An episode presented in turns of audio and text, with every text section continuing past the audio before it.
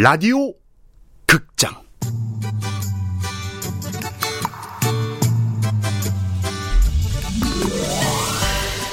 퇴계 이황이 된 고교 일진 라이언.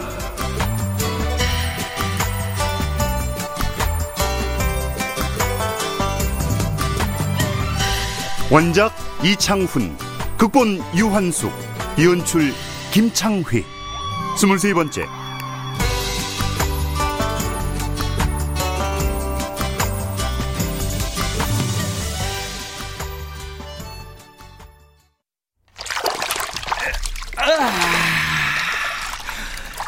이야, 이게 얼마만이냐?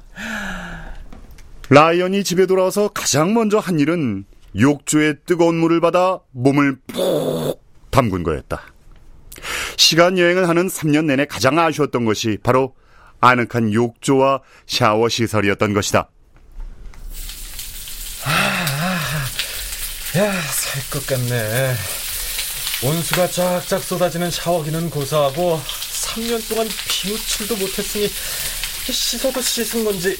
에이, 진짜 이 비누야말로 인류 문명을 발전시킨 위대한 발명품이라니까. 샤워 중이야. 오빠, 타이거 오빠한테 전화 왔는데 오빠 샤워 중이라고 해도 당장 바꿔달래. 아이 자식. 좀 이따 내가 한다고 해. 알았어. 타이거나 재규를 만나면 그동안 뭘 했냐고 다그칠 텐데 고지고대로 시간 여행을 하고 왔다고 하면 완전 정신병자 취급을 할 테고 하, 뭐라고 둘러대지? 녀석은 시간 여행을 떠났던 3년 동안 아니 열흘간의 행적에 대해 뭐 어떻게 말해야 할지 고민이었다. 그런데 아하 그러면 되겠구만 그분 이름을 좀 팔아도 그분은 이해해 줄 거야 아이, 퇴계 스승님도 시간 여행의 비밀을 들키지 말라고 했으니까 마치 아르키메데스가 목욕탕에서 부력의 원리를 발견하곤 유레카를 외쳤듯이 이 녀석도 그럴싸한 핑계거리를 발견하곤 유레카를 외칠 뻔했다.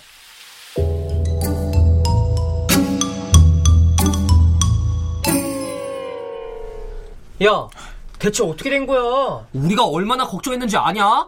너 지금까지 이런 일 없었잖아. 미안 미안하다 샤워를 마치고 나오자 재규와 타이거, 시라소니까지 집에 찾아와 녀석을 기다리고 있었다. 아, 대체 어딜 갔다 온 거냐? 어? 안동에 있는 도산서원 선비문화수련원에 다녀왔어 어? 거긴 왜? 거기 이사장님이 공부의 신이 되기 위한 특별 수련 코스를 만들어 주시겠다고 해서 갑자기 결정하게 된 거야.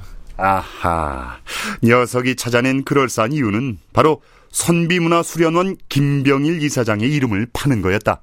오, 공부에... 시- 야, 진짜 그런 비법이 있냐? 야, 그럼 우리한테도 말했어야지. 의리 없게 말도 없이 혼자 가냐? 니들은 학원도 다니고 과외도 하잖아. 열흘씩이나 시간을 뺄 수나 있겠어? 아, 됐고. 그래도 임마 연락은 했어야지. 그래 마. 아, 우린 네가 화산고 조크레들한테 끌려가서 당한 게 아닌가 하고 괜히 엄한 조크란 놈 잡아다가 조졌었네. 아, 참. 아, 그, 왜 그랬냐? 그, 네가 연기처럼 사라졌으니까 그랬지 마. 카톡 문자라도 보냈으면 안 그랬지 마.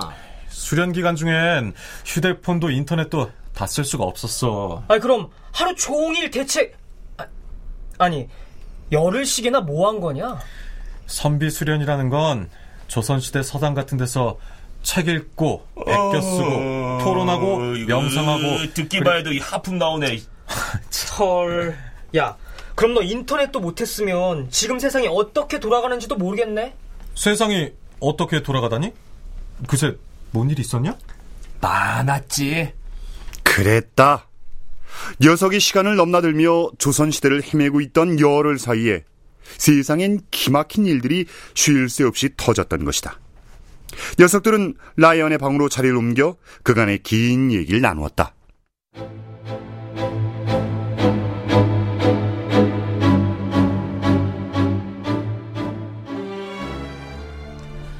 지난주 토요일 날 광화문 광장에서 전국 중고등학생 4만 명이 촛불 시위를 했잖냐. 뭐? 4만 명이나? 어, 청순법 제정 철회하라고 똘똘 뭉쳤지. 여전히 가장 큰 이슈는 청순법 제정을 둘러싼 논쟁이었다. 이미 법사위를 통과했던 청순법을 9월 초에 열리는 국회 본회의에 상정하기 위해 여야 원내대표 간 의사일정 합의에 들어갔다. 그러자 인권단체와 진보 정치 세력, 전교조 교사들이 반대 시위에 나섰고 급기야 전국의 중고등학생 4만 명이 청순법 제정 철회를 요구하는 촛불 시위를 벌인 거였는데 그뿐만이 아니었다. 야, 그리고 또 고위 공무원이 학원 근처에서 바바리 맨 짓 하다가 걸렸잖아. 뭐? 진짜? 그래. 처음엔 완전 오리발 장렬이었는데 학원 근처에 있는 CCTV를 죄다 확인하다가 완전 뽀록 났잖아. 병신 새끼. 아이, 그 새끼 이제 땡 팔려서 어떻게 사냐? 그 자식 거시기를 공개했어야 하는 건데. 아, 그 십장색이 얼마나 자신이 있길래 그랬는지. 야, 배트라판 붙으면 재밌지 않겠냐? 꿀잼 꿀잼. 요만한 거 아니야? 야야야 그만들 두지 못해? 아휴 청순법으로 청소년들을 강압적으로 통제하려는 기성세대가 그것도 국록을 먹는 자가 어찌 그 지경에까지 타락할 수 있단 건지 이러니 우리 청소년들이 선비 정신을 깨우치고 실천해서 어른들에게 바른 길을 제시해야 하는 거라고 결국 이 나라의 미래는 우리 손에 달려 있는 거라니까 이 자식 뭐라는 거냐? 야 라이언, 너 어디 가서 뇌수술 받고 온 건 아니지? 야, 정신 차렸마. 아, 뚱딴지 같이 뭔 놈의 선비 정신이야. 공부를 한 사람으로서 가져야 할 정신을 말하는 거야. 그 공무원도 조선시대로 치면 대과에 합격할 만큼 공부를 했을 텐데, 그저 출세를 위한 기술적인 공부를 한 것 뿐이니 그런 짓을 한 거라고. 니들도 재미삼아 웃기만 할 게 아니라 누구나 그럴 수 있다는 점을 염두에 두고 타산지석으로 삼아야지. 아, 라이언 이 자식 그 증상 또 도졌나 보다. 아, 고담시티에서 할아버지 목소리 내고 막 그러더니만. 라이언, 너 정신병원에 갔다 온 거 아니지? 우리한테 툭 까놓고 말해도 돼. 엄마, 우린 범클이잖아. 라이언은 그제서야 녀석들이 이해하기 어려운 말을 쏟아냈다는 것을 깨달았다. 동시에 앞으로 자신이 해야 할 일이 무엇인지를 확실하게 알게 됐다. 그, 그래. 내가 3년간에 걸쳐 간신히 깨닫게 된 진리를 녀석들이 어떻게 알겠어. 이제부터 내가 해야 할 일은 얘들한테 공부가 무엇인지, 공부로 인해 얻을 수 있는 진정한 희열은 어떤 건지, 그걸 깨닫게 해주는 거야. 그렇지만 너무 갑자기 한꺼번에 모든 걸 알려줄 수는 없으니, 일단 오늘은 여기서 후퇴하자. 녀석은 이보 전진을 위한 일보 후퇴를 한다는 심정으로 딴청을 피웠다. 아, 야, 야, 야. 야, 아무래도, 아, 내가 선비 수련에 너무 열중했나 보다. 야, 야, 미안, 미안, 미안해. 아이, 자식. 다 놀랬잖아. 야, 야, 야. 우리, 오랜만에 바람 개고 콜? 아, 이거, 열흘 씩이나 아, 참, 참, 참, 이거- 참, 참. 어? 정작 중요한 사건을 빼놨네, 내가. 아이. 왜? 바람 계곡 철거됐었마. 뭐? 나우시카 여사가 미성년자들한테 술 판다고 누가 꼰질렀나봐. 바람 계곡 건너편 상가에는 미친 오프에서 그런 거겠지 뭐. 이런, 아, 나우시카 아줌마 집안에 가장이나 다름없는데. 아, 그니까. 야, 그, 나우시카 여사 남편분 많이 아프시다고 하지 않았냐? 야, 야. 나우시카 아줌마는 아줌마고, 야, 어디 가서 한 장 걸치면서 회포를 풀어야 하는 거 아니야? 뭐 라이언도 쓸고프다는데. 아유, 가긴 어딜 가냐. 요즘 분위기 완전 쌀벌하구만. 하긴, 편의점에서도 술, 담배 사기가 하늘의 별 따기니까. 자, 그럼, 오늘은 제가 우리 집에서 번님들을 대접하죠. 언님? 주한상 봐오겠습니다. 너 뭐야? 아, 라이언, 왜 자꾸 그러는 건데? 아, 진짜 겁나게 왜 그러냐고. 야, 야, 야, 장난이야, 장난. 니들이 어떻게 나오나 장난 좀 쳐본 거야, 임마. 아, 진짜.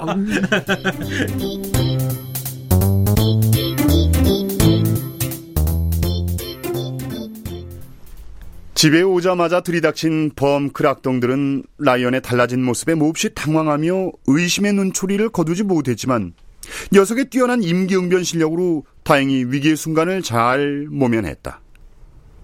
그러나 민들레 교생은 달랐다. 다음날 라이언과 만난 민들레 교생은 녀석의 변화를 한눈에 간파했던 것이다. Just like a star across my sky. 라이언, 너 뭔가 좀 달라진 것 같다? 어떻게 달라졌는데요? 음, 글쎄, 한 10살쯤 더 먹어 보이는달까? 성숙한 느낌이 들어. 어, 대체 열흘 사이에 무슨 일이 있었길래 이렇게 달라진 거니? 아무튼 누나는 속일 수 없다니까. 말해봐. 말해도 믿지 않을 텐데 뭐. 일단 말해보라니까. 얼른. 명종시대로 시간 여행을 가서 퇴계 선생님의 가르침을 받고 왔어요. 뭐? 뭐? 겉봐 겉봐 겉봐 이럴 줄 알았다니까. 아, 그래. 네가 이렇게 달라진 이유를 설명하자면 시간 여행 정도는 들고 나와야겠지. 그래. 그 시대에 가보니까 어떻든? 일상생활 하기엔 많이 불편했지만 깨달은 점이 많았어요. 오호, 뭘 깨달았는데? 아, 우리가 사람답게 사는 게 뭔가에 대해 고민하지 않는다는 것. 끝없이 물질적인 풍요를 추구하는 데 매달려서 사람과 사람이 함께 더불어 살아가는 즐거움이 뭔지 잊고 있다는 것. 또 공부를 출세의 도구로만 생각해서 공부가 주는 짜릿한 희열을 못 느끼고 살아간다는 것. 아, 구구절절 옳은 말이긴 하지만 꼭 시간 여행 갔다 온 사람만 깨닫게 되는 건 아니지 않은가? 그래서 내가 말해도 누난 못 믿을 거라고 했잖아요. 그럼 시간 여행은 어떻게 갔다 왔는데? 타임머신이라도 타고 갔다 왔니? 아니요. 확실한 건 아니지만 웜홀을 통한 이동 같았어요. 어, 물리학에서 말하는 웜홀 말이야? 네가 어떻게 웜홀을... 퇴계 선생님한테 계시를 받고 있는 무당이 있거든요. 방통 장군이라고. 방통 장군? 신통방통할 때 그 방통 말이니? 아, 진짜 웃겨. 아, 아 참. 그, 아. 아, 알았어, 알았어. 그냥 무조건 믿어줄게. 시간 여행을 했든 뭘 했든 이렇게 무사히 돌아온 것만 해도 다행한 일이지. 네 말 무조건 다 믿어줄게. 그러니까 또다시 그런 식으로 아무 연락 없이 사라지지 마. 알았어? 걱정 말아요. 이젠 그럴 일 없을 테니까.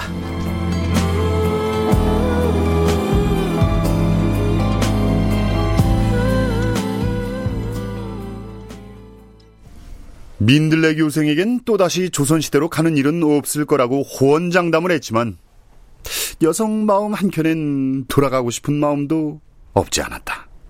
아무 뭐 그렇다고 다시 시간여행에 도전하겠다는 건 아니었지만 무엇보다 3년 동안 동고동락했던 계상서당 사람들이 궁금하고 그리웠던 것이다. 해서 녀석은 민들레 교생과 헤어진 후 곧장 교보문고로 달려갔다.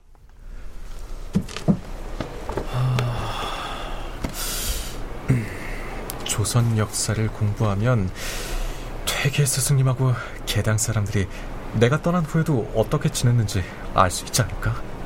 어? 퇴계처럼도 있네? 녀석은 조선시대를 다룬 역사서와 시간여행을 가기 전 녀석에게 빙의 바이러스를 감염시킨 퇴계처럼을 포함해서 퇴계 선생과 관련된 책들을 10권 넘게 구입했다. 퇴계처럼에선 명종 12년부터 15년 사이에 어떤 일을 기록해놨는지 보자. 명원 형님이 편지로 스승님과 논쟁을 벌이게 될 거라고 했는데 그것도 있겠지? 어디... 어, 어, 있네. 사단 칠정론. 이야, 두 분이 무려 8년간이나 논쟁을 벌였다고? 편지는 13년씩이나 왕래하고 암튼 대단한 분들이시라니까. 어, 어. 퇴계 선생님의 임종기다.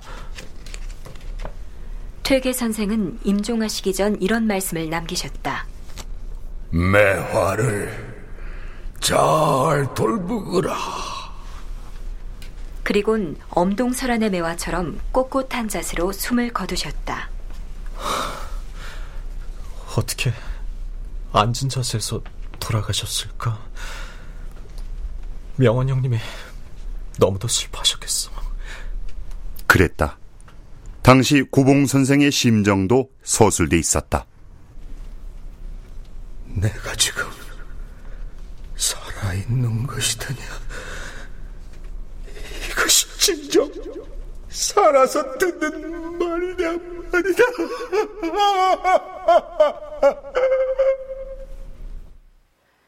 퇴계 선생의 서거 소식을 듣곤 자신이 살았는지 죽었는지조차 분간할 수 없을 만큼 비통해하던 고봉은 그로부터 2년 뒤 퇴계 선생께서 걸으신 길을 따라 걷겠다며 벼슬을 내려놓고 고향인 광주로 향했다. 그러나 낙향 도중 길에서 병을 얻어 46 나이로 별세했다. 명, 명원 형님. 녀석은 마치 바로 곁에서 고봉 기대승의 아니 명언 형님의 별세 소식을 듣기라도 한 것처럼 애통해했다.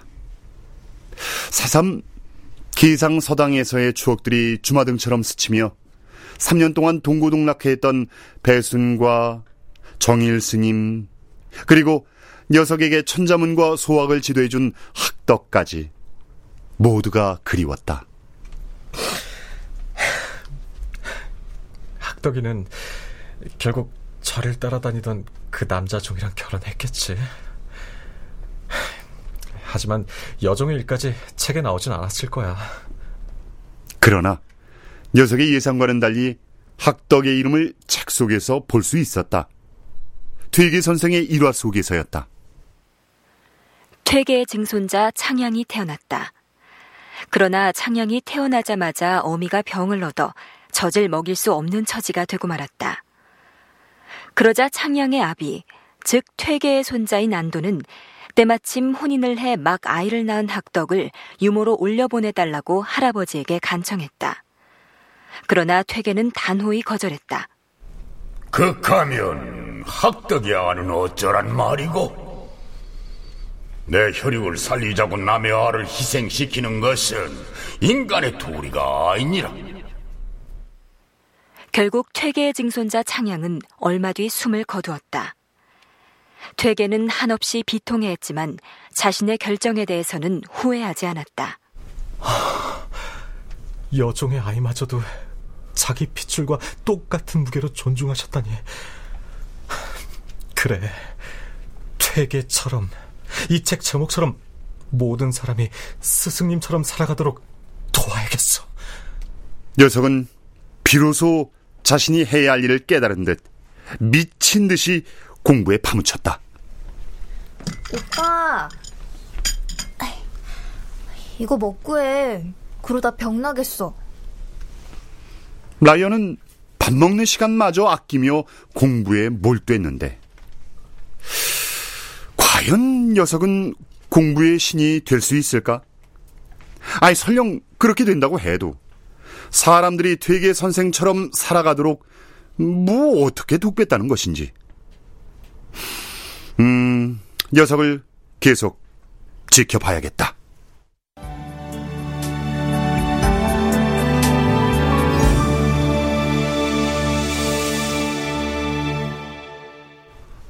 출연 안종국, 장호비, 사문영, 박노식, 박진우, 이승준, 이슬, 석승훈, 서다해 해설 원호섭 음악 박복규 효과 안익수, 노동걸, 정영민 기술 이진세.